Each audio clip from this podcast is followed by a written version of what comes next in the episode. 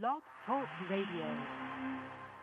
This is the Going in Circles podcast, hosted by Horseman Chuck Simon. To become a sponsor, to suggest topics, or for questions, email goingincirclespodcast at gmail.com. And log on to our Facebook page, Going in Circles Podcast. Here's your host, Chuck Simon. Why, in the past decade, has BRL Equine become the premier equine supplement company in the industry? Because we spend millions in research and development before we ever put out a product. Because we use only FDA supervised facilities to manufacture for us. Because what we say is in them is in them. Because they work. Because if you're not happy, I'll give you your money back and because top trainers and veterinarians in thoroughbred racing, standardbred racing, three day eventing, and barrel racing all trust in BRL Equine. Shouldn't you? To find out more how Flexify HA, Unlock, Bleeder Shield, and EPO Equine can help you, contact me, Joseph Volante, 215 501 6880.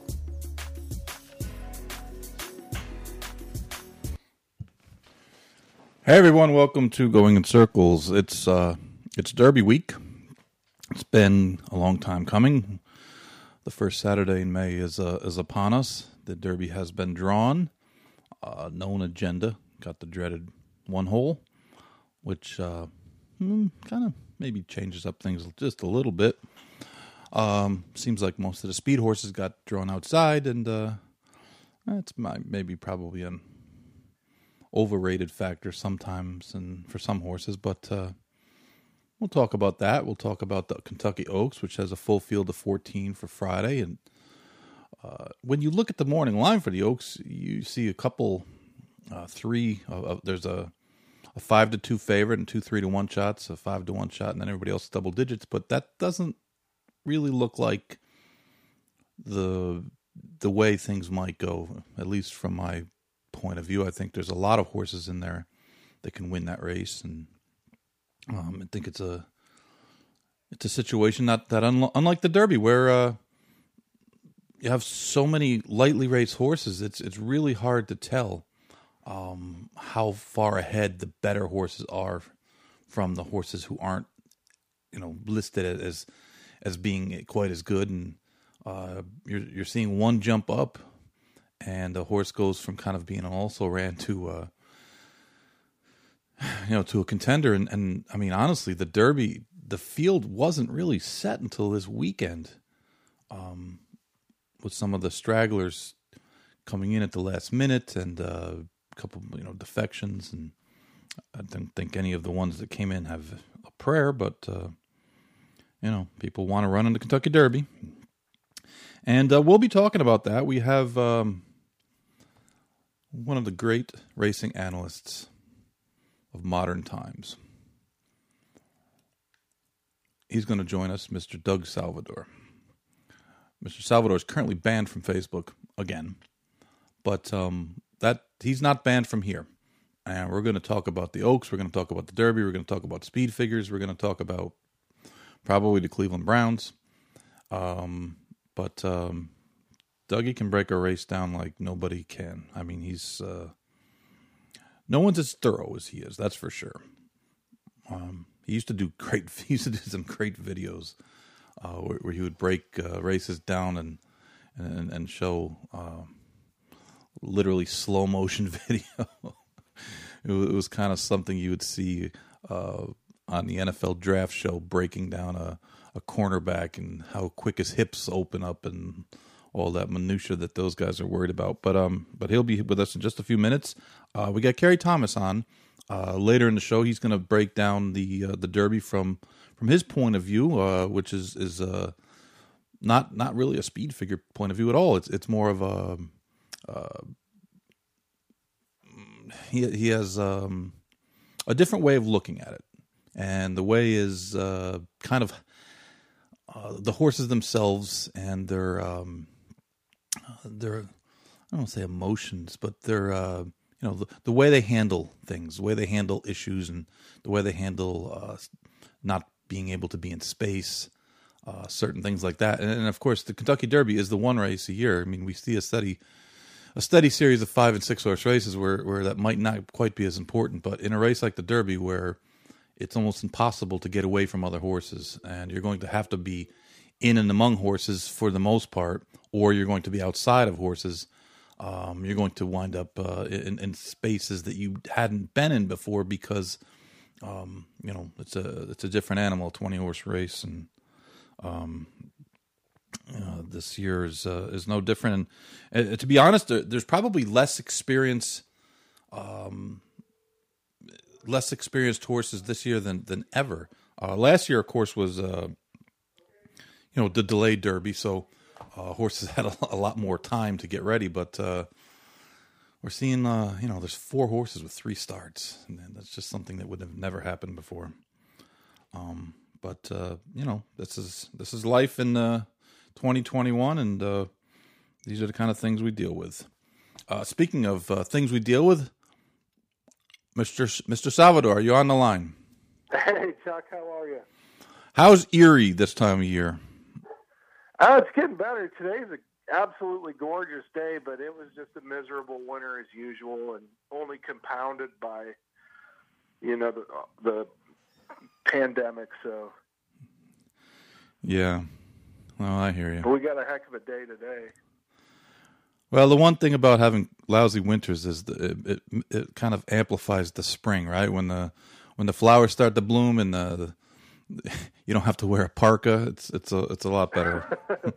oh yeah, I mean a, a day like this, I mean it feels like paradise. Well, for horse players and horse people, this is kind of paradise week, and we we have the the big race that uh, you know that everybody kind of starts thinking about in the fall, and uh, I mean it's it's by far the uh, you know the most overanalyzed race probably. Um, you know the Kentucky Derby, and uh, I was just saying how they they made the uh, the draw today, and um, you know the the dreaded one hole went to a, a horse who's listed as third choice on on the betting and known agenda, um, and it was funny how how. Uh, how, how you see reactions and overreactions, and you know it used to be the one hole, and people would like freak out about it. And then this year, the horse draws the one hole, and five minutes later on Twitter, there's there's twelve guys saying, you know, the one hole's really not that bad this year because you know they got a new gate, and so like the overreaction to the overreaction is, is actually her- occurring here. Yeah, and uh, known agenda is a horse that I mean I think is real interesting in there just because uh, his two races where he got blinkers were just very impressive races and it, it's kind of slim pickings if you're looking for like a kind of a one-dimensional closer in this race. Um, and you know, he, was a horse that I was kind of liking liking a lot, but I, I've never been a fan of taking Pletcher horses coming from often for whatever reason he gets horses around big races at Gulfstream. Uh, and when those horses come to, you know, Churchill Downs, they just rarely seem to run their races. But he was a horse I was very intrigued with, and I mean, I, I don't think the rail post is, is that big of a deal because of his style. I think Irad's almost better off to just try to make one run in the race, and um, but yeah, it is. I, I, I wasn't on Twitter, so I wasn't seeing all the reaction to that. But um, you know, that would have been. I, I don't think it's a big deal because of his style. I think he's got to take back and make one run. Well, the one thing about known agenda is his rider's not afraid to uh, to create some space for himself. No. uh, if you if you have one guy on, on your back in this country riding right now that you know is going to say, uh, "Listen, I, I, need to get out. I'm getting out." It's it's Mr. Ortiz. He, he's uh, he's not really shy about it either.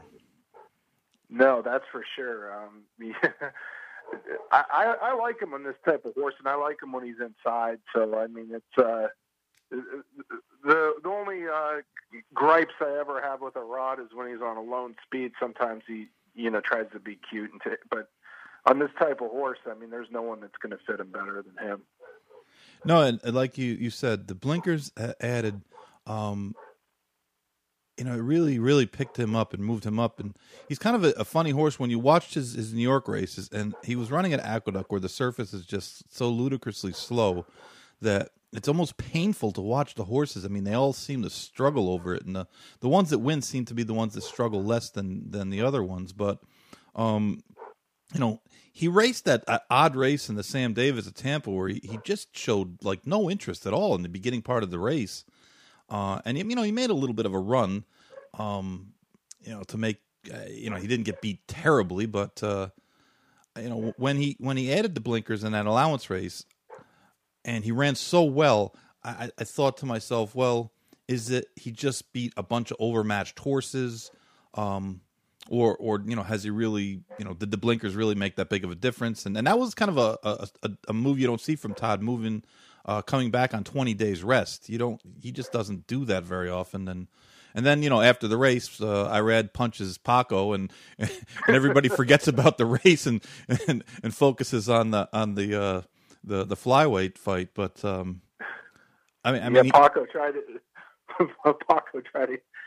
Oh, he tried to get a call there. yeah, it was funny. You know, Irad took a poke at him, and Paco you know, one thing about Paco, he's not dumb. And he said, "Listen, I, I've, I'm already on double secret probation here. They already gave me, they've already given me uh, 30 and 60 days. If I get in a fight, you know, uh, I'm the one that's going to get booted out, not not uh, the other guy. So, um, though I got to be honest, yeah. I, don't, I don't think either of those guys is going to make Manny Pacquiao nervous. but um, no, but known agendas. Uh, it's Florida Derby. Uh, I think it kind of flew under the radar a little bit because of um, of greatest honor. I think people were more focused on greatest honor getting beat, and uh, everybody liked to beat up on him because his his figures weren't weren't really great. Though his Thoro-Graph numbers were good. Um, at the time, I think he was the fastest three year old out there, and I mean, obviously, Thoro-Graph takes more consideration. Um, uh, of weight and and uh, of ground loss, the wide trip, right? Yeah, but um, you know, I think that, that he kind of that that that trip kind of like uh, I think, like I said, coming out of the race, I think more people were were focused on greatest honor losing than known agenda winning. Yeah, I agree with that. I mean, there was a lot more hype to greatest honor, and um, I, you know, it was a race that there really was virtually no speed on paper. I felt, and Soup and Sandwich won the break. The two horses at Mina looked like they could show a little speed on paper. Uh, both kind of, you know, had poor starts, and um, you know, Soup and Sandwich is a horse that I don't think has a whole lot of pace. Uh, you know, was out there. The race set up real bad for Greatest Honor. Um, it looked like it was going to set up bad in the way the break unfolded, and you know, Jose had, had to ask him to put him in the race, and um, no, yeah, Known Agendas didn't get enough credit for his win in that race. I mean, it was a race where you know he got a pretty good ground saving trip from behind the pace, but there wasn't much pace in there, and he was just decisively, unquestionably the best. And I mean, he, he's a horse that the the extra eighth of a mile. Let's put it this way: if this race was at Gulfstream Park, I mean, I'd I'd hands down pick him, bet him in the race. And of course, the rail's a heck of a post at Gulfstream Park. Uh, but I mean, if if this is a mile and a quarter at Gulfstream, you know, I, I I'd be you know standing up touting him as loud as I could. So, um, but I agree with your point. He didn't get enough credit for that Florida Derby performance. Um, let's go to soup and sandwich. I, I've been constantly harping on this theme for six months, where I'm sure people are sick of hearing about it. But when you look back, and, and now you're a, you're a historian, you're a guy who who goes back and, and looks at the the the, the, history of of, of uh, the game, and you know you look at uh, prior runnings and, and and things like that. And could you imagine even ten or fifteen years ago running a horse like Soup and Sandwich in a race like the Derby off of the preparation he's got, which was a six and a half furlong state bred maiden race, a three horse race at Tampa, and uh, a second in kind of a paceless race where virtually, you know, greatest honor got hurt coming out of the race, and, and virtually no one else in the race has, has done a thing. Yeah, I mean, he like you said, he wins the state bred maiden race. Then he goes to Tampa, three horses, and Gallardo is like strength. Gallardo's really talented at taking horses back. I mean, he he was on full display there, getting this horse to to um, you know basically putting him to sleep in the race and um, yeah, it's uh, just coming into the race off of, like you said, it, it, it's remarkable. Um, you just you don't see that in the old days. They come in off 12, 13 races, and uh, you had really good reads on horses. Where in the Florida Derby, I wasn't convinced that Soup and Sandwich ha- had much speed at all. I mean, his pace numbers were bad, but uh, he, he wasn't really being asked for speed in those races. And you know, Johnny V you could tell had had it in his mind that he wanted to ask him for something coming out of the gate, and he won the break, and he kind of squeezed the other speed as he won it too. So, I mean, to me, he's. I'll be stunned if he wins. I mean, I thought he had a soft trip in the in the Florida Derby, and like you said, I mean, he's just. You know, his modern day horse racing, but in the old days, you would say this is just woefully unprepared for you know a spot like this. He's got the 19 hole in the Derby off of you know just a, a state bred maiden, a three horse field at Tampa, which was kind of run like a workout, and then you know a Florida Derby race where he, he beat the gate and was able to you know kind of have things his own way. I, I haven't added it up, but I think he he's raced against he's going to race against more horses on Saturday than he's raced uh, against in his first three races total.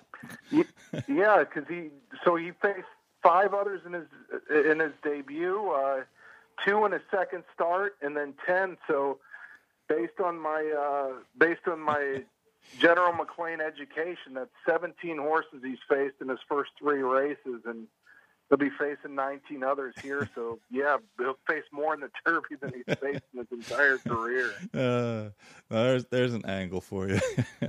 All right, let's talk about a horse that's kind of the direct opposite of of uh, Soup and Sandwich. Right to his outside draw post number 20.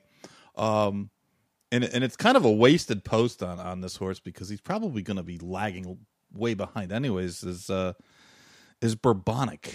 Um, I have a theory, and and, and I, I haven't asked Todd, and I just I, I kind of feel uncomfortable about asking him, but I think I know the questions. I don't think Bourbonic would have been in the Wood Memorial had the owner not been Calumet Farm, who has shown a propensity to not be afraid, and they will. Um, they they'll run a long shot. I mean, they, they the the entry fees don't scare them one bit. Uh, it, it seems like uh, get, you know coming off of a uh, you know getting beat at Parx um, I, I, wouldn't, especially his numbers were, were really, really kind of slow going into the Dual Memorial. But, um, you know, he, he made a nice run. And, and, and again, I had such a hard time kind of figuring out the New York races this winter because they were just so slow. I mean, what do you do with him?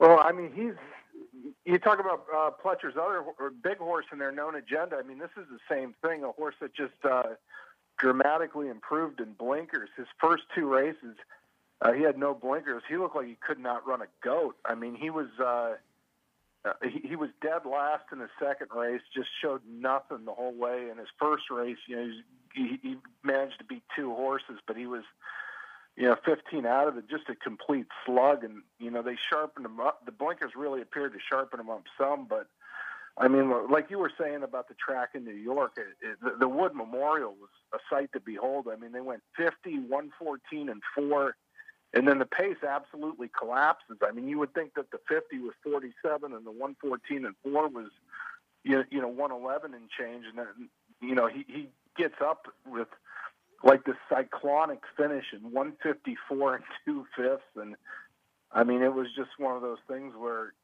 he, he won the Stagger Fest, but he's really got the right running style for the race. Uh, you know, you know, Chuck. I, I think I don't think there's a ton of speed in this race compared to other derbies, but I think there's a lot of horses in there that are going to kind of get aggressive rides. I mean, they got to be asked for position, and um, there's going to be some riders try to roll the dice and uh, he'll be a horse, obviously, that's going to be doing whatever he's going to do. It's going to be in the late stages, and you know, he's Bernardini out of a Fleet Alex, Fleet Alex Belmont Stakes winner. AP Indy, the sire Bernardini, obviously Belmont Stakes winner. Distance would be good. Um, I mean, he's a horse I, I think you could use on the bottom of your tickets if the, you know, to if the pace gets. The, I mean, the pace is, is always live in the race, and I think it. I think there's going to be a lot of a lot of riders really, you know, trying too hard, and it's going to there's going to be some slug like Bourbonic that just plods onto the ticket. So, you know, when you uh, you watch the the Wood again, Carmouche takes him back right from the start. I mean, this was a take back, let the race, you know, kind of sort itself out and just make one run. Uh, and, and he wound up, um, you know, his, his number didn't come back that good. Because, and again, it's hard because the times are so screwed up, but he didn't really yeah. lose much ground either. He he kind of was able to save ground on both turns because he was so far behind. Um, and, and it was a little bit of a change uh, from his running style in his previous races. The only problem I have with him is that I think when you get to the quarter pole, I think about half this field is going to collapse because they're just not prepared to do it. And I think yeah. a lot of them are going to wind up three and four wide.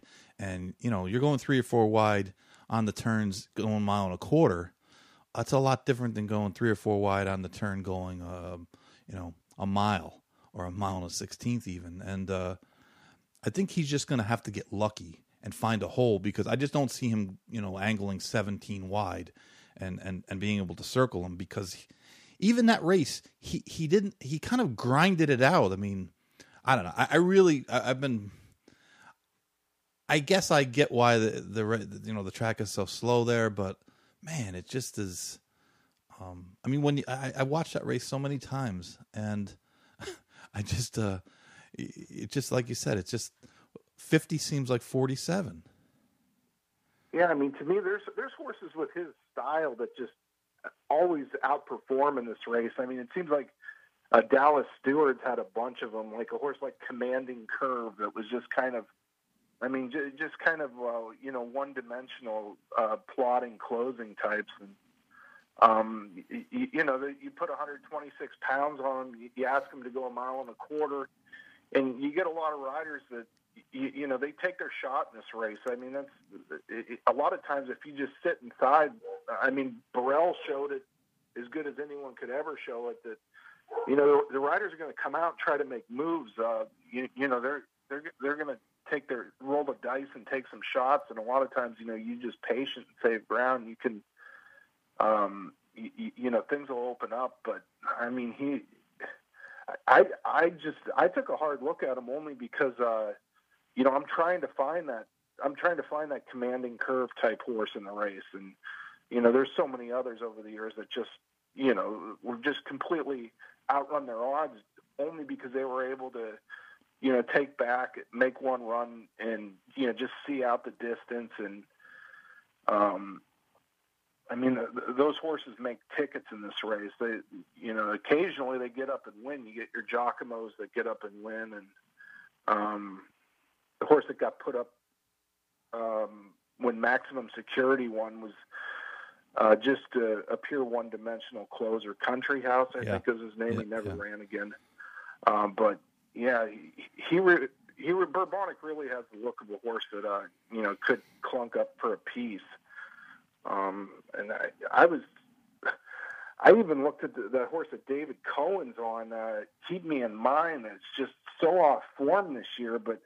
You look at his Breeders' Cup Juvenile. I mean, he, he come from 17 out of it and was third by two, and just constantly making up ground. I mean, if he gets back to his two-year-old form and um, you know, he could be the kind of horse that uh, blows up the blows up the underneath exotics. Um, I, I really like Rock Your World. I mean, his uh, his Santa Anita Derby, I thought was uh, you know just a dazzling race. And um, you look at his pedigree; he's like every horse that's been carrying Ron McAnally for the last twenty years is. Uh, is it the, the first dam was a multiple stakes winner for McAnally? Second dam was a multiple stakes winner for McAnally.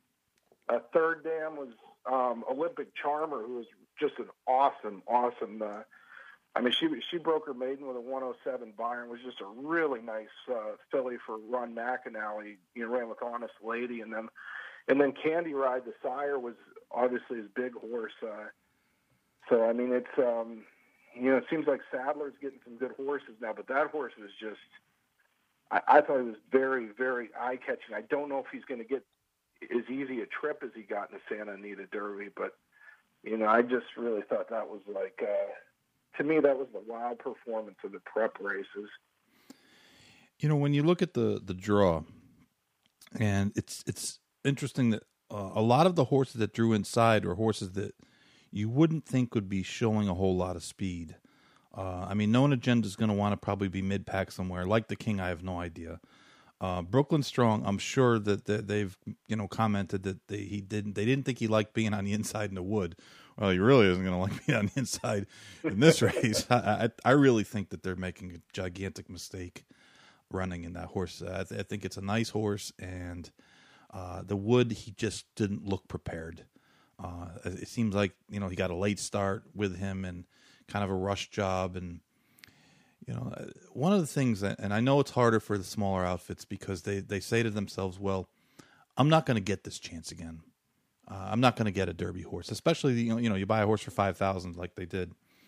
The problem is when you look at the charts of past Derbies and you see how many horses that were like him, that were promising horses that had shown something, that had done something, they they come out of the Derby and they're just dead. And you know, uh, like 2018, you you could go through and about four of the horses came out of the Derby and went on and had had good careers. And I just think that like they're just taking a shot, and I, it's it's almost like they treat this race like it's an extra. You know, it's like an extra popped up, and well, you know, hey, let's let's take a shot. You know, I, I just don't think that people um, understand the the the carnage every year that happens, and and it's because it's a twenty horse race, and because you're going so far, and there's so much other uh, added pressure that that's that's there being at, at, Churchill. Your horses aren't resting like they normally are. Uh, there's people all over the place. There's helicopters. There's, uh, and, I mean, now we have the other added factor of there's no Lasix, so uh, you know any bleeding episode that happens is is likely to be worse uh, without it. So, uh, I mean, like I, I just have no idea what they're going to try to do from post three because if they have the, in their heads that he can't, you know, that being on the inside is not a good place for him. Uh, I, I, don't see any path um, outside of someone veering out and taking twelve outside horses out. I, I just don't know how that's going to happen. And uh, you know, like keep you in mind. You know, you mentioned him and he has blinkers off. I, I didn't know why they put blinkers on last race um, because his first race back in the I think it was the Rebel, he just looked like a horse that was flat.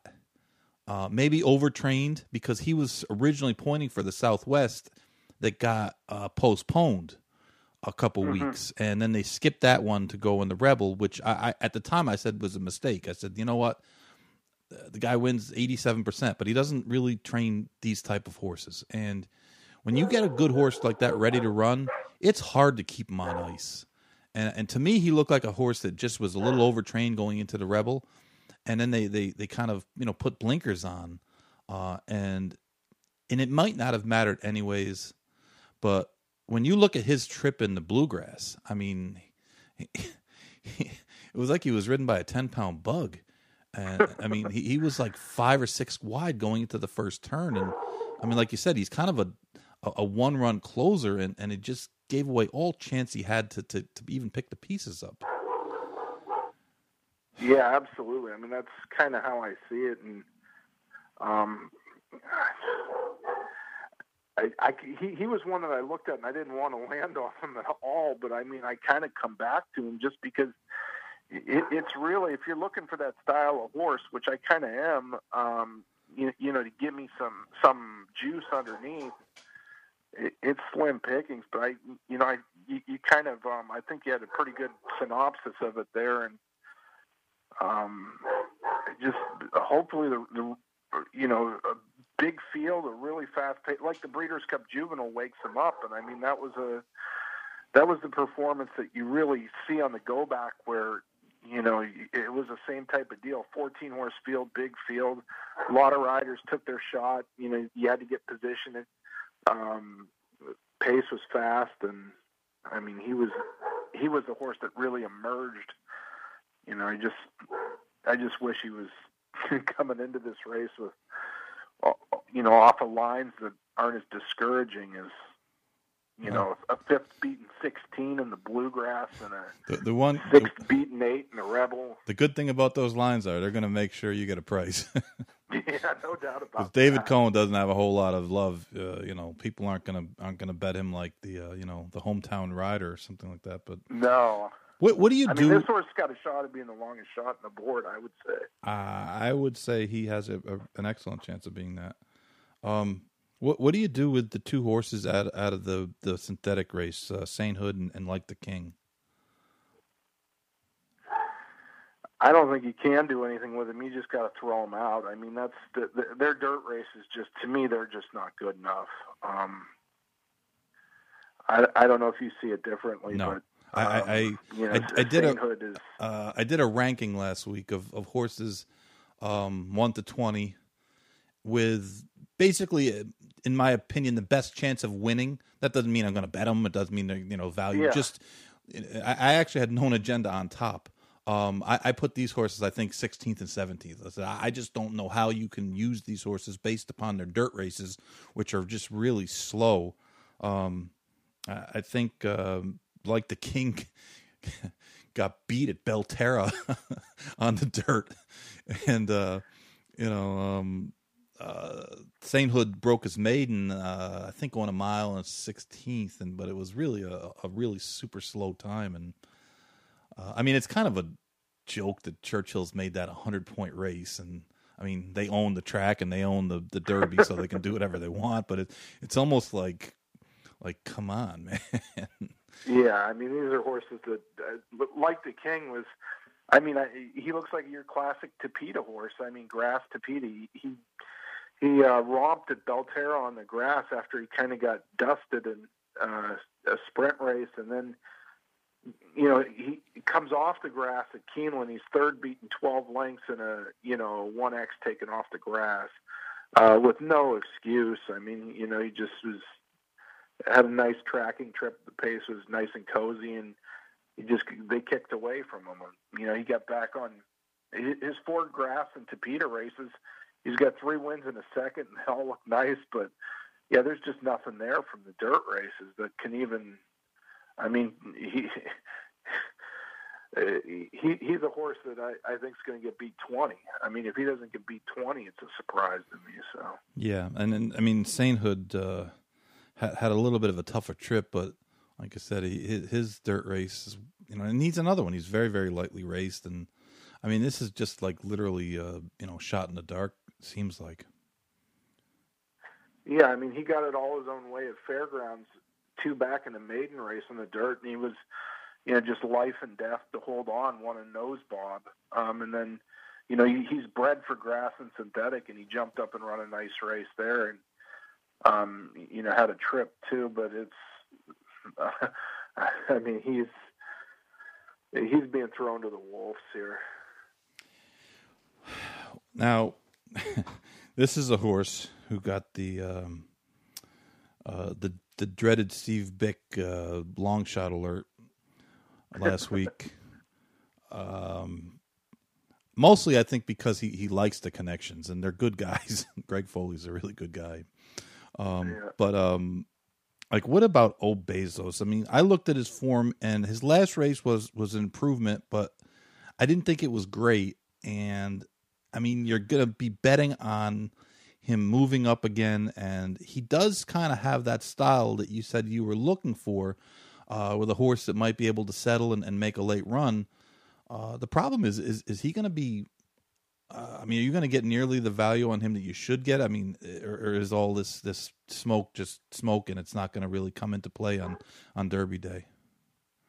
Uh, I, I mean, I, on paper, I think you know Steve's on to something here. He was a horse that I took a really hard look at on paper, and I mean, he's by Orb, who kind of won this race in a pace meltdown, and um, the female family. There's a lot of stamina through the tail female line that I was looking at, and you know, he he only has the two route races, and he's just got the perfect style. And a lot of horses at fairgrounds that have had them wide trips, that you know, your commanding curve, Country House. I mean, they've come in and dramatically outrun their odds in this race, and um, the only thing about it is Louisiana Derby. I mean, it's the chart says five wide first turn, and I, you know, I went back and watched it again, and I, um, because he was a horse that really didn't catch my eye when I watched the race when it was the first time, and um, he, he, I, I thought he got a really good ride in that race. Um, he was ridden about as well uh, as he could have been ridden there. Um, he, he started from an outside post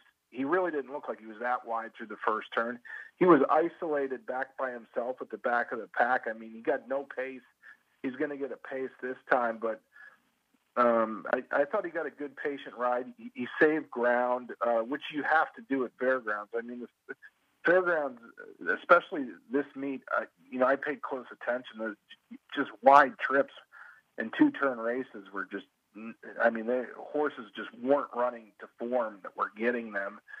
Um, and he kind of had he had that in the Risen Star. I thought his Risen Star was sneaky good, but I mean, he was fourth beaten seven and a half in there, and um, I I think he's a horse that you definitely could throw in underneath. And uh, it, Known Agenda is the right closer in this race, but it's you know, do you really want a Pletcher Gulfstream horse coming to Churchill only because so many of them have bombed?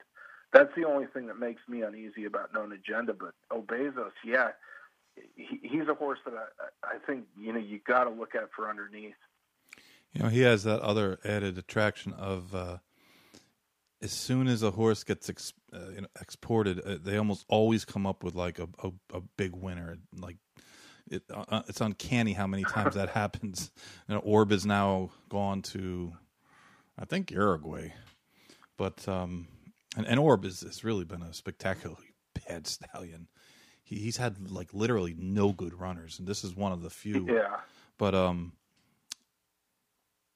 yeah, he's he's he's a tough one. It, it, to me, he's a tough one to read. He's really a tough read, and uh, the the horse I'm going to mention next is, is another one, and, and I, I mean I kind of wanted to like him, and then I just I've watched that race a couple times, and I even watched his his, his earlier races, which were uh, were better, but that that would be Mandaloun, and I mean he just didn't he, he just uh, I mean I know it was kind of a non-effort last time, but I mean what's the how many horses have had that sort of effort that have come back and, and won the Derby? Uh, well, just to before I answer that, just to get back to a prior thing I said about the wide trips and the two turn races at fairgrounds. I mean, he he had the real wide trip of the Louisiana Derby. I mean, he he was hung out to dry the entire way around the first turn, and um, you know, I he, to me he was a he was a big time trip horse in there. It's a throwout uh, race, and um, but okay, so horses that you know, just just run terrible races like that and then jumped up in the Derby. I'd have to. Who would the last one be? Um, Secretariat. uh, well, I, mean, I, mean, I don't know. I was I was thinking about that, and you know, the one thing I didn't like about that, and, and I do agree, he was wide, and I, I think that wasn't. Uh, I mean, he's kind of a big horse, and and it seemed like that's that's how he likes. You know, he doesn't want to get him stuck down on the inside, but um, he he just like the just watching uh you know Geroux ride him, he just he seemed like he was starting to panic uh as he was heading into the turn, the final turn because he wasn't like making that that move he makes usually, you know, where, where he gets into position and then kind of grinds him down the stretch. And he, he seemed like he was losing ground, and he really started riding him a lot harder than he had in in the prior races. Um, and that's the one thing that I just was kind of surprised in it.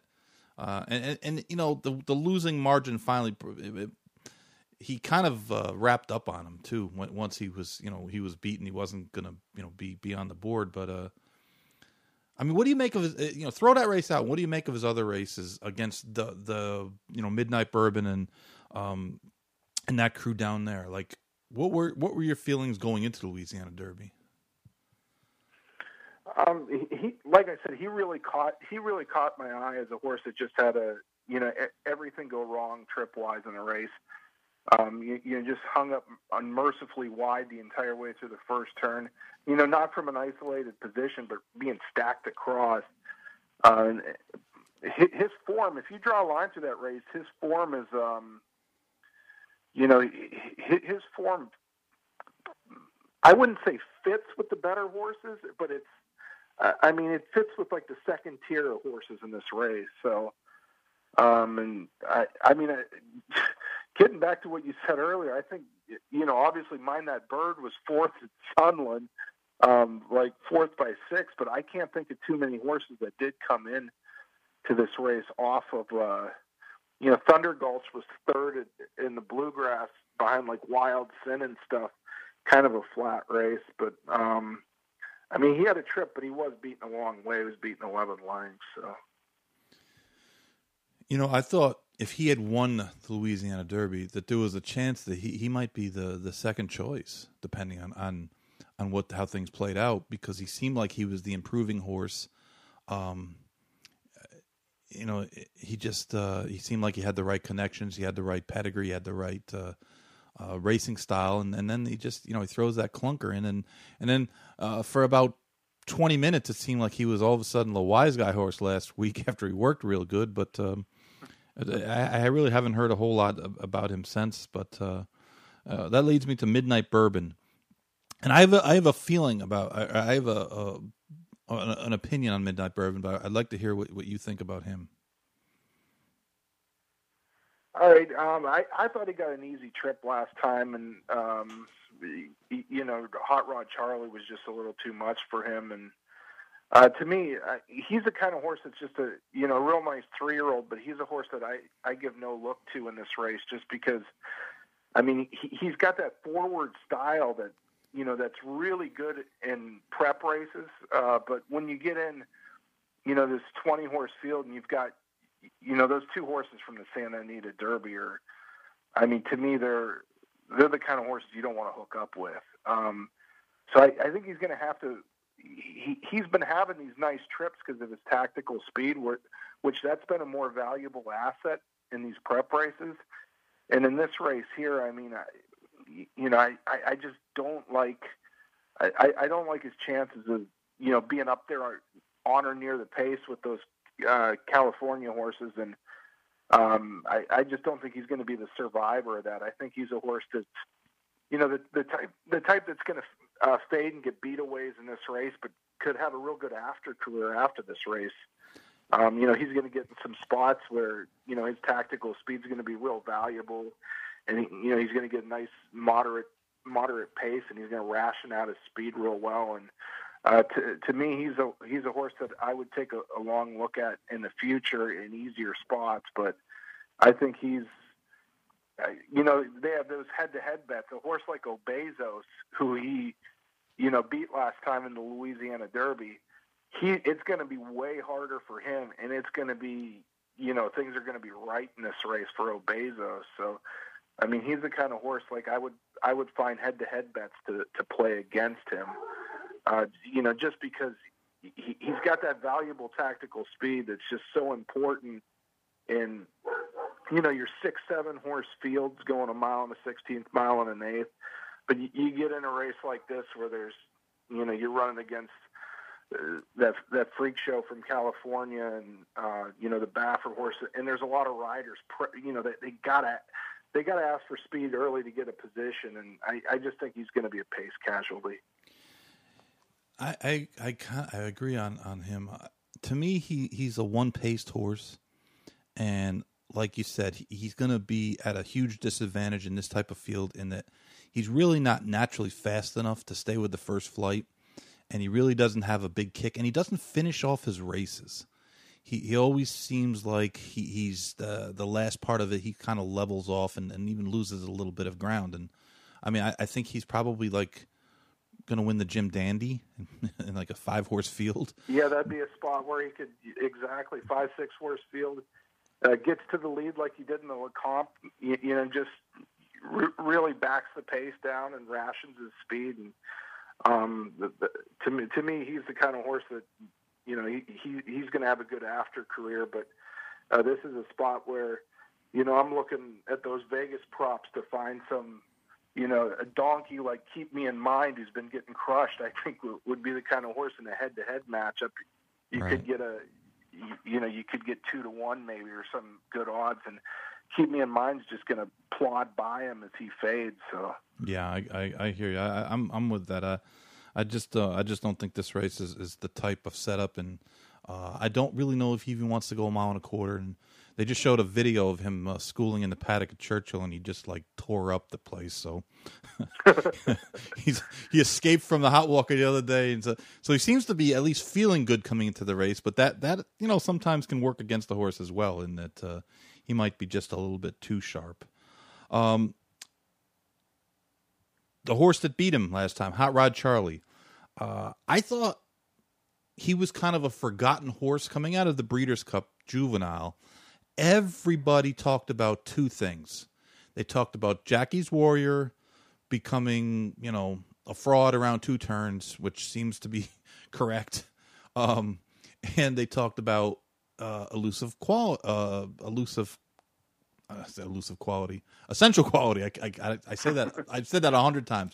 Essential quality, uh, because he's you know the undefeated horse and he's got the connections and blah blah blah. And it, it seems like uh, hot hot rod Charlie's race, which was a really good race. I mean, he he, he ran a b- big effort in that race. Kind of got forgotten. He wasn't touted, and then you know he went back out west and.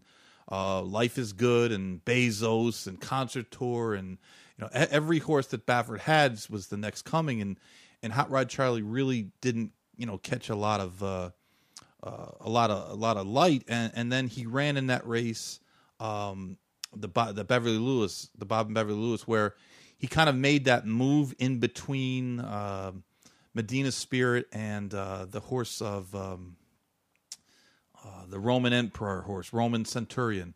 And, and then he kind of hung, you know, and, and Medina Spirit, I, I thought, showed a lot of grit that day holding on because he looked dead to rights at the eighth pole. And that was when the Santa Anita track was still kind of slow. Um, it's interesting, we were talking about, uh, you know, Flightline breaking his maiden the other day and running that, you know, spectacular time. And it's like, the you know, people, uh, you know, forget when, when Santa Anita opened back up, uh, in late December, the track was really slow. It wasn't aqueduct slow, but it wasn't normal, typical Santa Anita. And and it seems like it's it's sped up. But uh, you know, after that race where like he he just he just seemed to hang, um, he got he was like totally forgotten. And um, even even now, I mean, he went he, he ran you know really impressively in Louisiana, taking the lead from a horse. There was a the two horse in that race was ridden by one of those Louisiana guys, and he seemed totally overmatched. But he he was like a dead speed horse, and that horse took back, which which I, I- thought really changed the complexion of the race. But um, I mean, I, I I'm like on the fence with that horse. I really don't know. Number one, if he's good enough. Um, but I, I'm a little bit heartened by the fact that he has passed horses before. He has, uh, he, he's not just you know he's not just a cheap speed horse. So like like what do you do with him? he's a horse I really respect. Looking at the race, I mean, he's just getting. Uh, to me, he's just getting better all the time, and I mean, he was second in the juvenile at ninety-four to one in a race where I mean, there was just a lot of heat in that race, and he proved. Um, you know, you get a big field, a 14 horse field, you get a lot of heat in there. Horses like Jackie's Warrior and whatnot.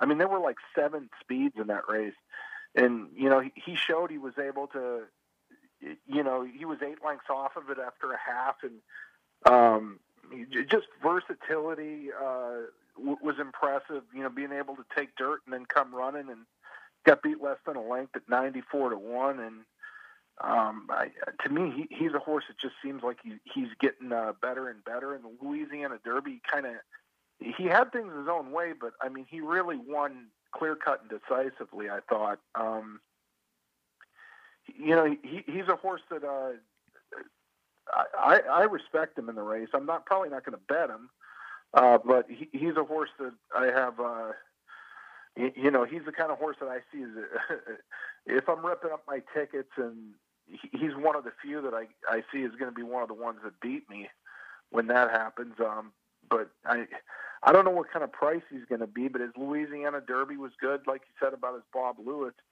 And you know that race is was off uh, three months in in going, you know, you know, going back out there from uh, you know, come east for the Breeders' Cup Juvenile and then come back out west. It seems like when a lot of horses do that, they don't necessarily run their good race the first time, and he run pretty solid. And you know, he's going forward. Um, he's a horse that you know I, I'm. He, he's one that, that's probably to. If I'm ripping up my tickets, it's probably going to be because of a horse like him. Is kind of how I see it. I'm not going to bet him, but I respect him, and um, you know he could be my undoing in the race. There's a there's a horse who I, I kind of like, and I'm almost embarrassed to say I like him, but um, I like Dynamic One. I think he's he's a horse that, that might be ready to step up and, and really run um, a breakthrough race. I don't think he's like we've seen his best. I think the pedigree, you know, suggests that the distance shouldn't be an issue. He he may be wind up a little bit further back in this race than than I'd prefer. I mean, I can see him sitting 12. So, uh, of course, you know, 12 in this race is you're still ahead of eight of them or seven of them. But um, I thought he raced a little green. You know, he, he kind of lost a lot of ground in the first turn in the race in the in the wood, and then he was he was wide in the second turn, and like uh, you know, Bourbonic beat him, but Bourbonic saved ground both turns, and and to me, he seemed like he. Uh, and I, I hate when people say this, and I'm going to say it though.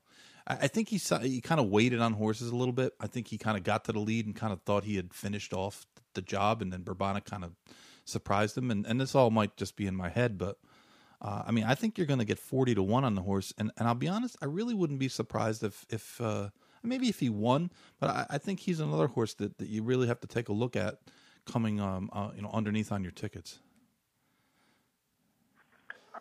Uh, for for me, he's he's even though I think he's got the right style, or at least the style I'm looking for for the race. Um, I, I was a little disturbed because it looked like, you know, at the eighth pole, he he caught the eye and he looked like he had to win the Wood Memorial. To me, like, I mean, it was uh, if it was in race betting, all my money would have been on him and.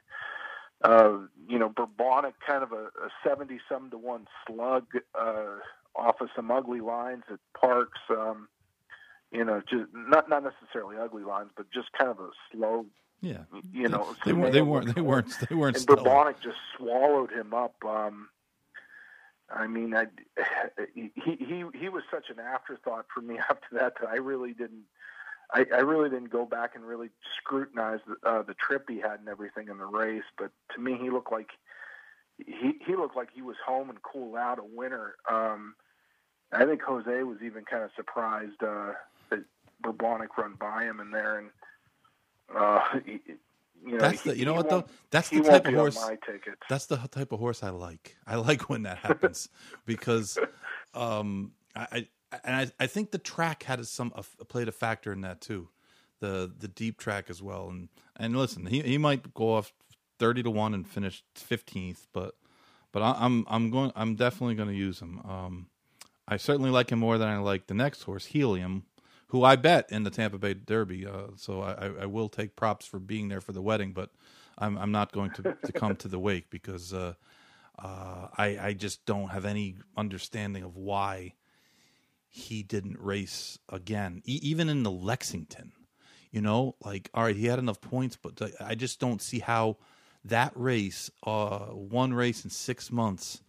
Um, you know, holding off uh, Hidden Stash, who's probably the 18th best horse in this race. You know, who I, who I give no chance to. I, I, just don't see how that is. Uh, it, it seems like it's hey, we qualified. We want to go to the Derby. No one ever thought this was possible with this horse. More than hey, uh, we we honestly think this is the best way of preparing this horse to win a mile and a quarter, twenty horse race. Yeah, absolutely. I mean, it's um, it, it was kind of a uninspiring Tampa Derby to begin with. I mean, I think Candyman Rocket was the favorite in the race and uh, didn't run a jump, and uh, the Pletcher Shipper, Promise Keeper. I mean, I think they were both uh, horses that you, you know I don't know what went wrong with them that day, but they just uh, you know, they they just didn't run a jump. Um, Promise Keeper did come back and and win nice, but um, I mean, it's it, it was a, an impressive performance for his first dirt start, and it kind of had had you wondering you you want to see more, but what you get is you know a, a two month layoff into the Derby off the.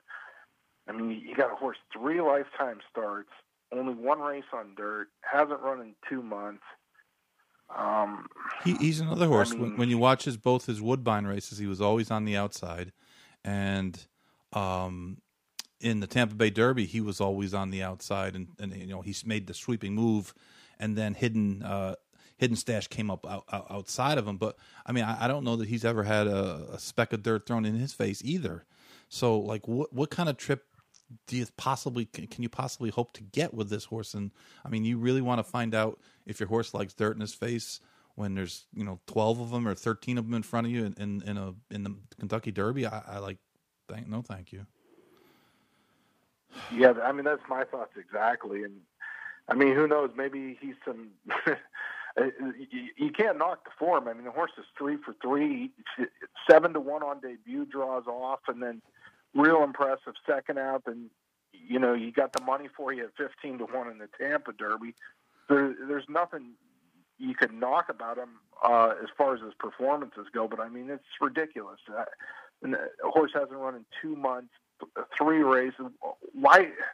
I, I don't know. Why? Why would you not go somewhere like the Arkansas Derby? Um, find out more about the horse, but I mean that, that that's just my read on it. I mean, the, you, you know, the, the trainer he's he does well enough on his own. He probably doesn't need my input, but that's that's how I see it. So, No, I, I, you're right. I, I mean, I, I've I said that too. Like, there's there's things about these horses that we don't always know either.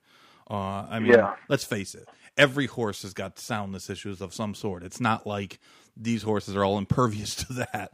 Um, yeah, the the thing that that you know uh, that gets me is that um I I just uh he you know he took 3 weeks off at least it was 3 weeks before he, he got back to the work tab so that was to me a little bit of a sign maybe this horse um maybe he's a light horse and doesn't you know carry his weight or you know maybe come out of it a little ouchy something you know what whatever um I, I just uh I'll be honest, and, and this is not personal. I, I just hope this horse runs, you know, doesn't run well because I think that, uh, and and and I'm yeah. gonna, the I'm, I'm gonna, I'm gonna blast the Derby point system again. Everyone will take two months. Want to take two months?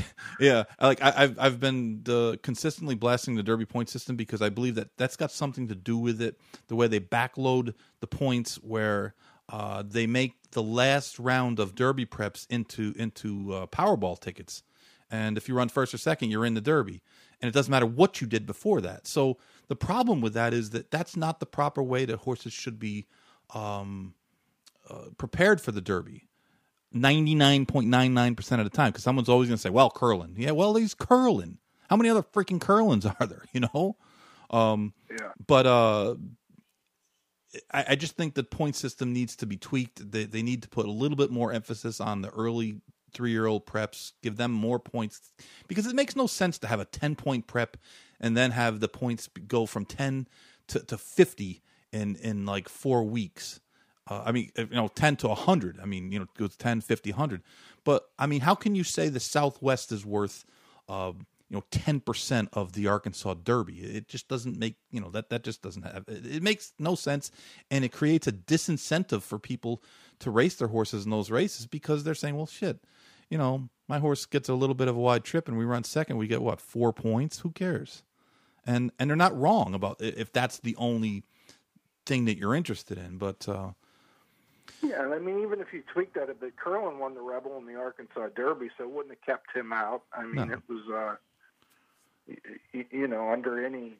I'm, I'm any thinking more, Dougie, of a of way a you hash it, he would have been in. a, tw- a 25, 50, 75 point system where, where the January and mid February preps were 25, and then the late February, you know, March preps are worth 50, and then the April preps can be worth 75. And, and make the you know the European races and the Jap- Japanese races make them an invitational, you know like you have your little stupid things that no one ever comes over, but and, and I understand why they want to do it. And and listen, I'm all for it. You know what? International participation. It's a 20 horse race. There's probably 10 horses who probably do, you know probably shouldn't be in the race anyway. So you know what? You want to bring a horse in Dubai or Japan, and, and they bet more money. You know, great, no problem. Make make that like a you know making an 18 horse field with two invitational spots or something like that. And uh, I, I, just don't like the the 10. I, I just don't think that we, we should have 10 point races and then 100 point races within you know 40 30 40 days of each other it just it just diminishes the early races and and a lot of horses would benefit from having three races this year going into the race not just three races period um, but I, have complained about that literally every week for six months and i'm sure churchill doesn't care um, i agree with you on it i mean i don't have too much to add to what you said but i agree with you uh, I, have got a pretty good stump speech about the about the about the the point system. Um, uh, hidden stash. We, we there's no point even talking about. Um, uh, that, it's kind of funny because uh, I, and I, when I did the rankings, I, I really ranked them low. I, actually, I don't even think I ranked them low. I think I think I ranked them like 13th. But what about? and again, he's a horse with one start this year, but he did have a lot of starts last year. Um, and he kind of has an interesting style. He's by Curlin. What about King Fury? Yeah, the, the dam of this horse wasn't that the Todd uh, Todd Beatty horse that. Uh, yes, Taris. Uh, yeah, that horse was a really, really talented sprinter. Um, and you know, this horse has got nothing but route lines. I mean, it's um, you know that doesn't take after the dam in that regard. But uh, yeah, his Lexington got a there was a huge pace in there in a wet track. It was a real eye catching race. Uh, he also has some races though where he kind of um, you know the, the Kentucky Jockey Club where he flattened out, and you know the juvenile. It seemed like you know he didn't want anything. Uh, I don't know. I mean, he's kind of an inner and outer. Like for me. he never he never like like like runs two good races in a row. But he got mm-hmm. a, he got a pretty good figure for that race, and I know it was in the mud, and I I, I know there was kind of a pace meltdown too, but um. I don't kind know. Of has like a modern day look of charismatic in a way. Yeah, right. Well, like, I mean, charismatic run for a tag and stuff, and then got good. But just the way he, his Lexington race, you know, really, uh, you, you know, charismatic.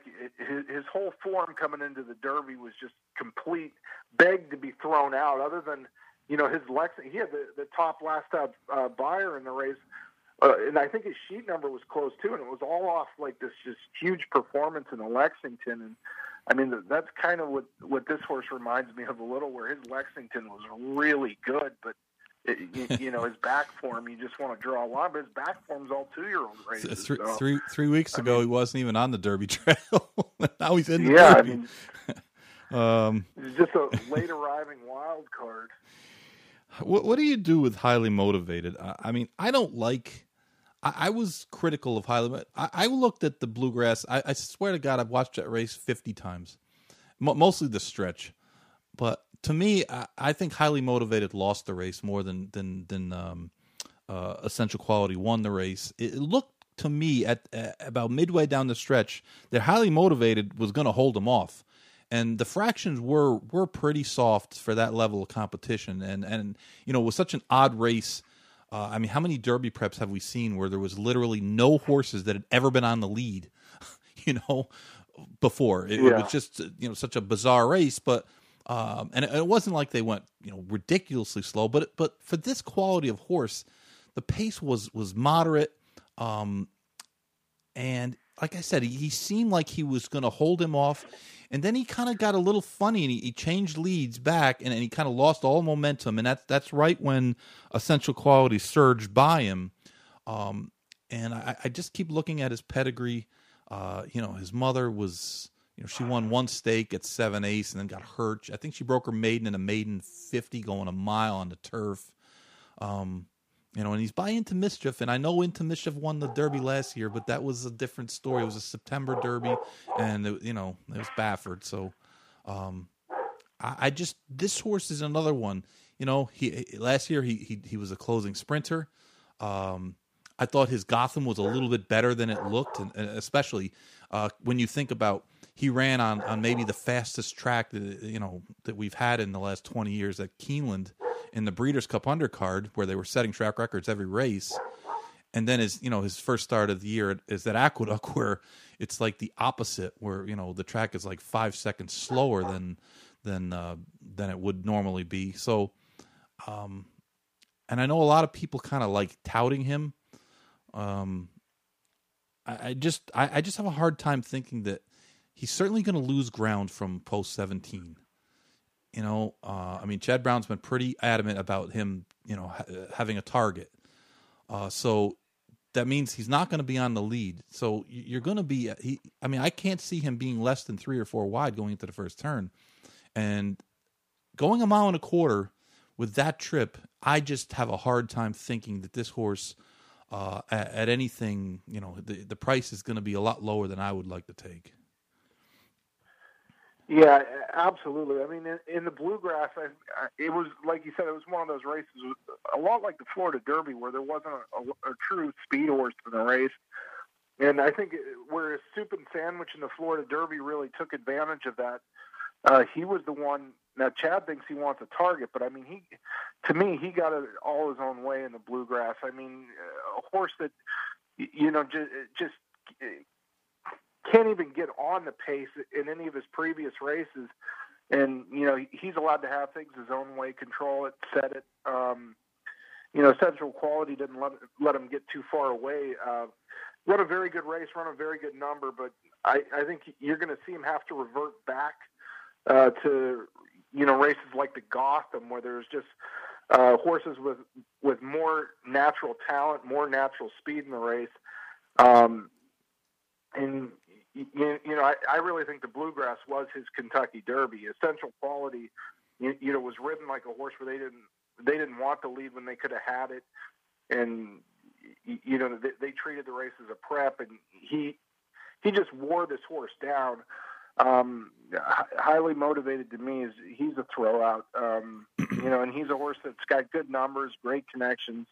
Chad Brown and all that, third off a layoff, and you saw his best race as a two-year-old uh, came in his third race. He, he beat Known Agenda in the second race, and he really stepped forward in his third race. It's a nice horse, pretty form, and all that. But from a betting standpoint, got to get him off his ticket. I mean, you got to make tough decisions, and he, he's one. You know, you know, I just I respect the horse. I like the horse. You know, but I I want no part of him on my tickets. I'd like to bet him in the future book for the Woody Stephens on Belmont Day going seven A's. yeah, I mean that's where I could see him cutting back off this race. Yeah, I mean, know, if he comes out of this race, he runs 12th. You know, Chad's got another horse for the for the but for the same connections for the Preakness. Um, and the Woody Stevens usually got like five or six just you know, lightning fast get to the lead sprinter grade, types. grade usually, one race as well, you know. Yeah, usually won by a cutback from off the pace. Yeah, I mean, I, I like highly motivated in, in, in the future book. If anyone has a any future book odds for the Woody Stephens, can can you give me a number on him? Um, I guess we should talk about essential quality, though. We we talked about him a little bit already. Uh, I, I just, you know, he's one of those horses that he doesn't have a lot of knocks. It's not like you can say, well, I don't think he can do this or I don't think he can do that. he's got some tactical speed. He's passed the, you know, he's had the ability to pass horses. Uh, he seems like he has a sufficient pedigree to do this. Um, you know, certainly uh, uh, is is uh, you know as good as it gets, and his trainer's you know winning everything. Uh, I just have a feeling like I just feels like um, I don't know why, and this is this has bugged me, but it just seems like he always gets perfect trips, and I, I just uh, think that it's perhaps this is going to be the day where the trip's not so perfect, and he can he can uh, you know stub his toe, and, that, and again, it's just kind of like you just said about. Um, highly motivated. He's obviously a really good horse. He's undefeated. He's a two year old champion. He's you know bred in the in the in the pink, mm-hmm. and uh, there's just not know, it's not a criticism of the horse. I just think that that this might be the a, a good shot to take. Uh, you know, to take a shot against. Yeah, he's obviously extremely good horse uh, with very good versatility. I really like his tactical versatility, where you get in a race like the Juvenile with a lot of speed in a big field. You know, he was able to switch off, and you know, he, you say you keep saying, uh, you know, he gets all good trips, which he really does. But I mean, he, he deserves some credit for that himself. But in the realm of horses that are two to one morning line in the Kentucky Derby, I mean, when you compare him with those horses in the past, to me, he's not uh, anywhere. I don't know if that's the morning line. That's what I saw. Two to one, yeah. Really, two to one on the morning yeah. line. Mm-hmm. Yeah, I thought that was low. Yeah, that was. I, I mean, he, he's a horse you got to bet against him in here, and uh, you know if he beats you, you tip your cap to him and whatever. I mean, that's just that's horse racing. You're to lose some races, you're to rip up some tickets, but you, you can't take.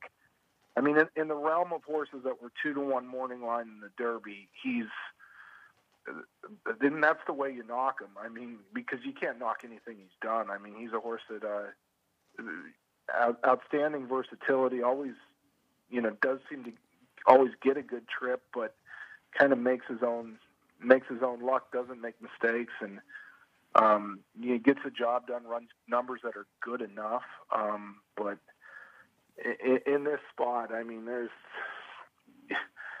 like I said, in the realm of horses that are two to one in the Derby, um, he's he's on the the tail end of of uh, that. So, but he, he's a horse I'm playing against. I mean, I think uh, uh, you know, to me, Rock Your World's got um, got a lot of talent. Uh, Medina Spirit's got a lot of talent. It, it, if those horses get good trips in the front end, and, and you know don't t- tear each other apart, I mean, I think they're going to be uh, you know, harder to get past and highly motivated was last time in the bluegrass. So I, I think um, I was thinking like going into the first turn is a, is a good chance that that Medina Spirit um, is leading the pack as they hit the first turn, and maybe one of the other horses will come over on him, and, and, and he'll wind up in you know sitting like third. I, I have a future book ticket on Medina Spirit at a really good price. Um, and I mean, believe me, it wasn't that I I, I always loved him or I loved uh, Proctikinos or whatever the hell his name is Cyrus. it was just he was thirty eight to one, and I was thinking to myself, you know, the one thing about this horse is, and, and I like it, is that Baffert just keeps throwing him in.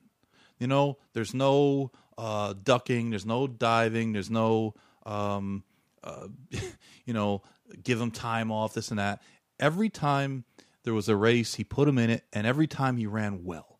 And I know he kind of got run off his feet by Rock Your World last time, but um, you know, and I, I don't even know that I, I, would say I like him in this race. Uh, I mean, obviously, I'm going to root for him because I have a ticket on him, but and, and I'm not a 100% sure that, that he really wants to go a mile and a quarter either. But um, you know, he, he's he's a dangerous horse, and uh, I mean, even taking Baffert out of the equation, um, you know, because Baffert like literally never even talks anything good about this horse. You know, it's almost like well, he's embarrassed to have him. That, uh, what are the chances Baffert only gets one to this race, and it's a horse that sold for thirty five thousand at a two year old in training sale? You, you, know what's crazy is he sold for a thousand bucks as a short yearling. Yeah, his uh, that's one bid. My, that's the upset bid. Client as a trainer is Kevin Rice up here. I mean, that's the guy that I win most of my. I mean, if, if you took all my trainers, he's, he's the guy that I have the most wins with, and his mother bred this horse, um, uh, Gail Rice. Um, you know, and they had the horse down there, and you know he was kind of touting me on him. I wish, I wish he'd got this horse so we could have him at Presque Isle. But, He'd be pretty um, tough at Presque the, the dam race at Presque Isle, and you know was a, you know wasn't much. Won a maiden race here, but that that was it. But yeah, I mean this horse is, uh, he, he just answers the bell, and uh, he's like the lone survivor for Baffert. I, I think Baffert's going to err on the side of aggression. I really think that you know, he's probably going to tell Johnny to try to go to the lead this time. It looked like in the Santa Anita Derby, um, you know, Rock Your World and Medina Spirit, where it was one of those things where either one could have take the, took the lead, and it, it felt like Johnny didn't want to hook up with a horse that had never run on dirt, and he kind of deferred and let um, that Gilberto Rispoli take the lead, and I mean that was the decisive moment of the race. Sure, and that was over. Right. I, I don't know if he's going to do that again because I mean you, you you get guys like Baffert and Velazquez, they're not worried about where they finish. They want to take their best shot to win. So I, I don't know if they're going to defer and give the lead away again to a horse like Rock Your World. But um, so I mean, I think there's a chance he could be on the lead, like you said. I wouldn't be surprised if. Uh, you, you know they they don't have a lot into this horse. It's you know th- like we said, thirty five thousand dollar two year old, and I don't think they have any um, visions of this horse being a great stallion prospect. I mean, they just might go balls to the wall and uh, try and bottom you out. know You never try know, and win back to back wire jobs in the Derby because didn't authentic uh, go wire to wire last year, so they can. Uh, what is it? Twice in six months, win the Kentucky Derby wire to wire. That would be kind of That's that's something that, that that's something that'll never happen again, right? yeah, yeah, no doubt about it. The only horse we got left is Superstock, and, and and he's another one that's kind of a humble brag. I bet Superstock in the Arkansas Derby just because um, when it was more or less announced that Caddo River was going to the lead, um, that I said, well, you know what, concert tour, you know, Rosario might he's going to try him. You know, he's not gonna Yeah. he's not gonna let the same thing happen to him. You know, that happened to Caddo River where he, he rated into submission. He's he's gonna he's gonna let this horse run out of there. I mean, Baffert horses don't usually rate much, and uh, I mean, this horse just wound up with a perfect trip, and and uh, I mean, even so, he's still. Uh, uh, you had to ride him a little bit to get him past those those horses, but he just to me seems like um, uh, th- this is going to be a lot tougher trip uh, outside post. Kind of, uh, I, I don't know where he's. I don't know where this horse lays. I really don't know what Santana's going to do. Um, and I, I just think that uh, you know, I, I think again, he he was a. Uh, I was there for the wedding, and I'm not going to go for the funeral.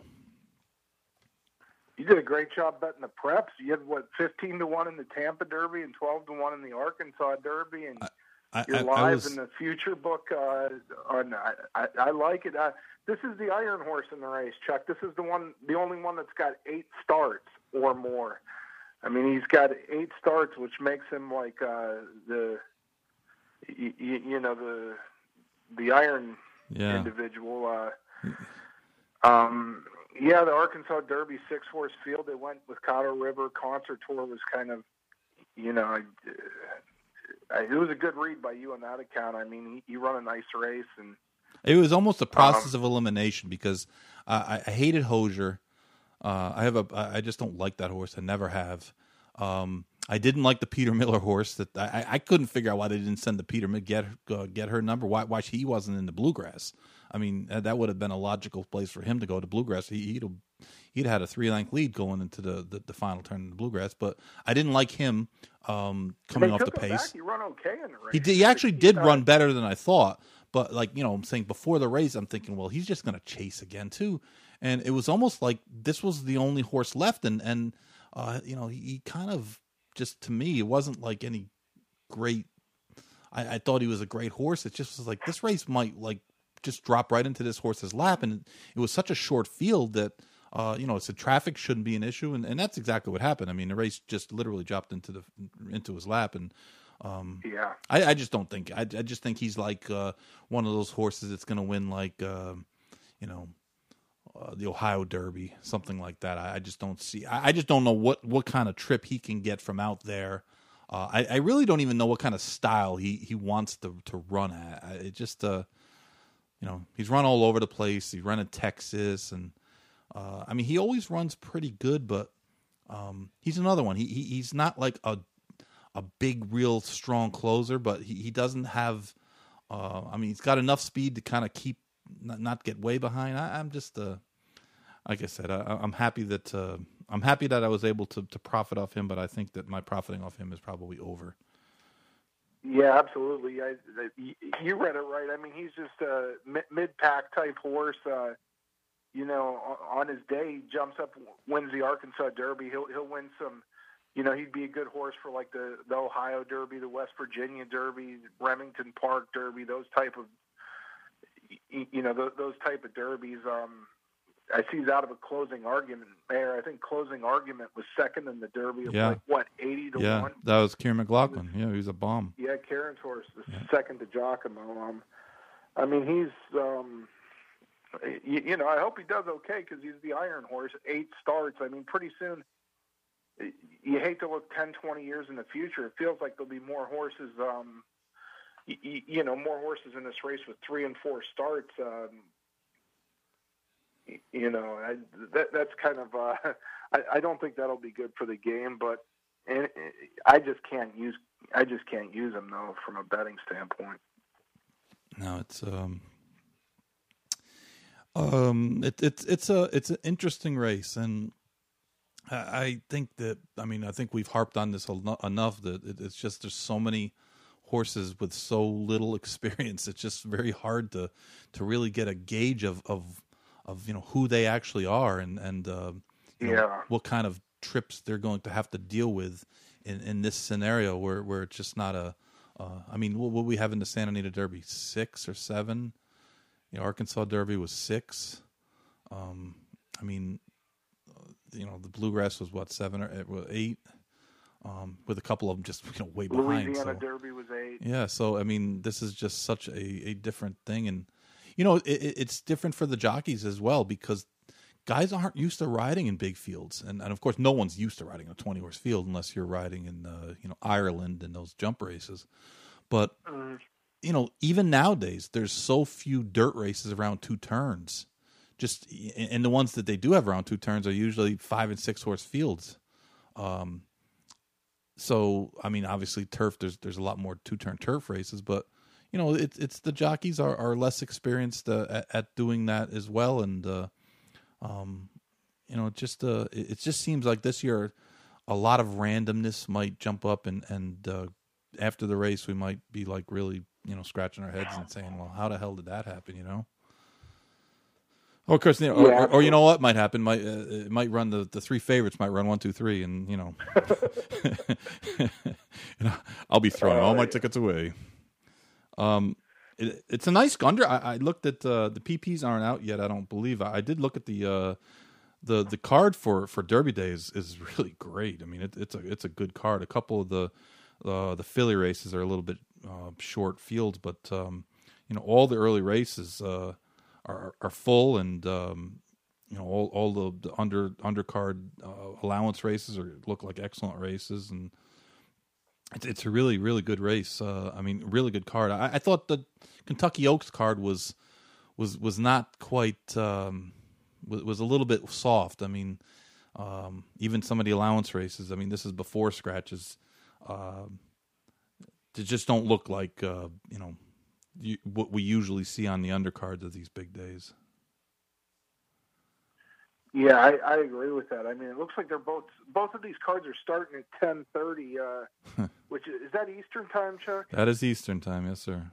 Ellis Park okay, is, is so. Midwestern time, but um, yeah, the, the Derby card. I mean, this is just uh, so you got 14 races. You're starting at 10:30 and you're ending at 8:30. I mean, that's a, a full day there. That's a full day, man. yeah. Breakfast, lunch, and dinner, and a and a snack. Um, but uh, it, it's a great it's a great card, and of course, you know, it's the one day of the year.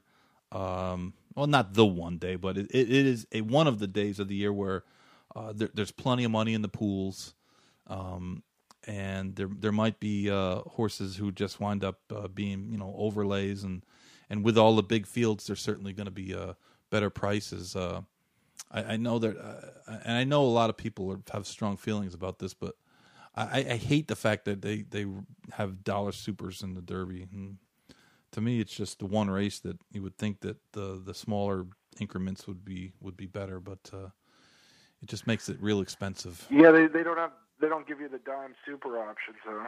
No, it's and, and it doesn't. You know, I, have never bought that. Oh, it's going to make people wait in line. Yeah, tie up the betting line. Like like, like yeah, you have twenty cent pick sixes. I mean, it's to the point where. Uh, it, it, it's a, like you say, it's a perfect race for dime supers. I mean, there's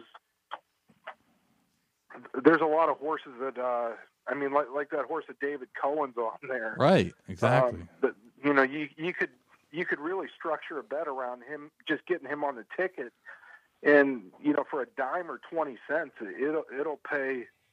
Right. You know, it'll likely you'll be looking at a huge number. It'll, it'll still pay big, right? And that's yeah the dollar, the dollar, uh, and I understand the the thought, the process about the the small increments uh, in general, but it just seems this race itself is, is the one race that we run this in this country that, that that fits the dime superfecta model. And I never I never bought into oh it ties the lines up. That that, that just doesn't make a sense. Like I said, they got twenty cent pick sixes.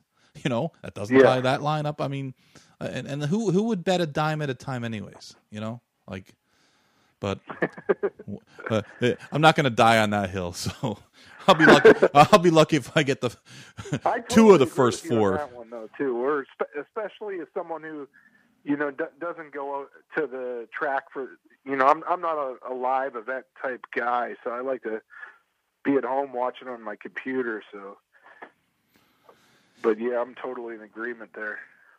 Yeah, the the Derby's a tough.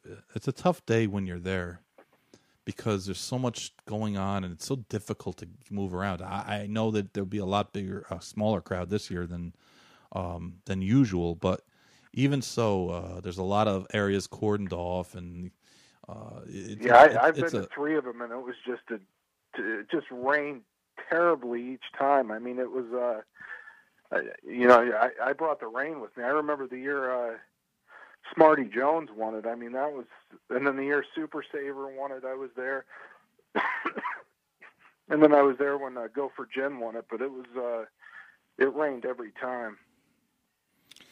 Yeah, it looks like they're going to get some rain on uh, Thursday, but um, it, it appears, at least at this point, there's not going to be uh, any significant rain on, on on Friday or Saturday, which is which is a good thing. You know, the Derby's it it kind of sucks when it rains, and um, Yeah, I mean, it was uh, it, it, was nothing I was real eager to get back to, and then you know, six seven years passes, and you say, "Well, it rained the last time. Let's go again." You know, it just rains again. So I, I, I personally, I didn't enjoy myself too much the three times I went there. So I, I didn't win any any of the times, and I got just miserable rainy re- re- weather and large crowds, and it just wasn't for me. No, I, I hear you, I hear you for sure. But uh, I appreciate you taking time out of your day and giving us all your thoughts on the on the Derby, and uh, hopefully you you make some big scores and you can get uh, some of these bombers home somewhere on the ticket and uh, see what Absolutely. happens. But uh, uh, I mean, uh, you know, the, the the day looks just it just looks like a great card. Um, you know, there's a lot of shit to complain about in this sport, and believe me, it, it, it's it's there's a lot more to complain about that I can't even talk about that, we complain about. But this, the, these are the type of cards. You know, you, you look over them and and uh, they just looks like you know this is uh, you know this is what we're looking for. You know, this is what this is the yeah, card we want to see. great. You get you get a card like this, you get a you know a nice day away from your wife and real enjoyable betting, and you've got a chance to you know really win some money and make it you know on top of an enjoyable day, you know, a profitable day too. So All the wives just hung up. All right, well, Doug, thank you, and uh, um, we didn't we didn't even get to touch on the Browns, but uh, you know the Dolphins. The, I'm- the I'm Dolphins traded a anytime, lineman today, so they, they look like they're they're getting ready to to set everybody up down here for a. Uh, pick up another lineman and everyone's gonna go nuts. But um, they all yeah, that's what it looks like. It looks like they're last year they were posturing for a lineman too, though they were acting like they were going to take a tackle and saying, and you knew it was going to be a quarterback. Yes. but Yeah. I don't know. It seems it seems crazy. You got you know quarterback, quarterback, quarterback. Everyone's looking for the next quarterback, and um, yeah. it's uh it'll be interesting. if anybody's betting on a draft, I got a couple of uh, prop bets for you. The Browns, I think they're going to take a cornerback. You're getting four to one odds on a corner. Four to one. Uh, t- take that if you can get it. I got it at nine to two. I think it's down to four to one. And the Buffalo Bills are four to one for a defensive lineman. Um, I think that's what where they're going. So uh, four, four to one props uh, both ways. Uh, Browns taking a corner, Bills taking a defensive lineman. the game has gotten crazy. We're betting on draft picks now. Oh yeah. Oh, that's hey. Listen, the, the NFL draft is a, is a is, is something that racing could only dream of, of of being close to. If you think about the fact that they're going to be on three networks, three different networks, at the same event is being covered by three different networks, and that that's just uh, Uh, just crazy if you think about it. How how how how nuts it is, considering that most people haven't even seen probably about three quarters of the guys ever even play. Yeah, I mean, some of these guys haven't played in two years, and I mean, there's all these lead-up shows, and the, I mean, there's not only is it going to be on three different networks for three days, uh, uh, at least the first two days are, I think. I know they're on uh, uh, ESPN, the NFL network, and I think one of the ABC. national networks. I ABC's it's ABC got 'em, or yeah. CBS, but Yep. yeah, I mean, it's just uh, the NFL. You got to tip tip your cap to the way they market their They sure they they they, they sure do a good job, man. But um, well, all right. So the Browns on the, with a cornerback and the Bills with a lineman. That's that's the tips Yep. for for the draft. All right, sounds good. Thank thanks. I right, Jeff. appreciate it. Yes, sir. It's good talking to you. Yes, sir. Um, Yep, Bye.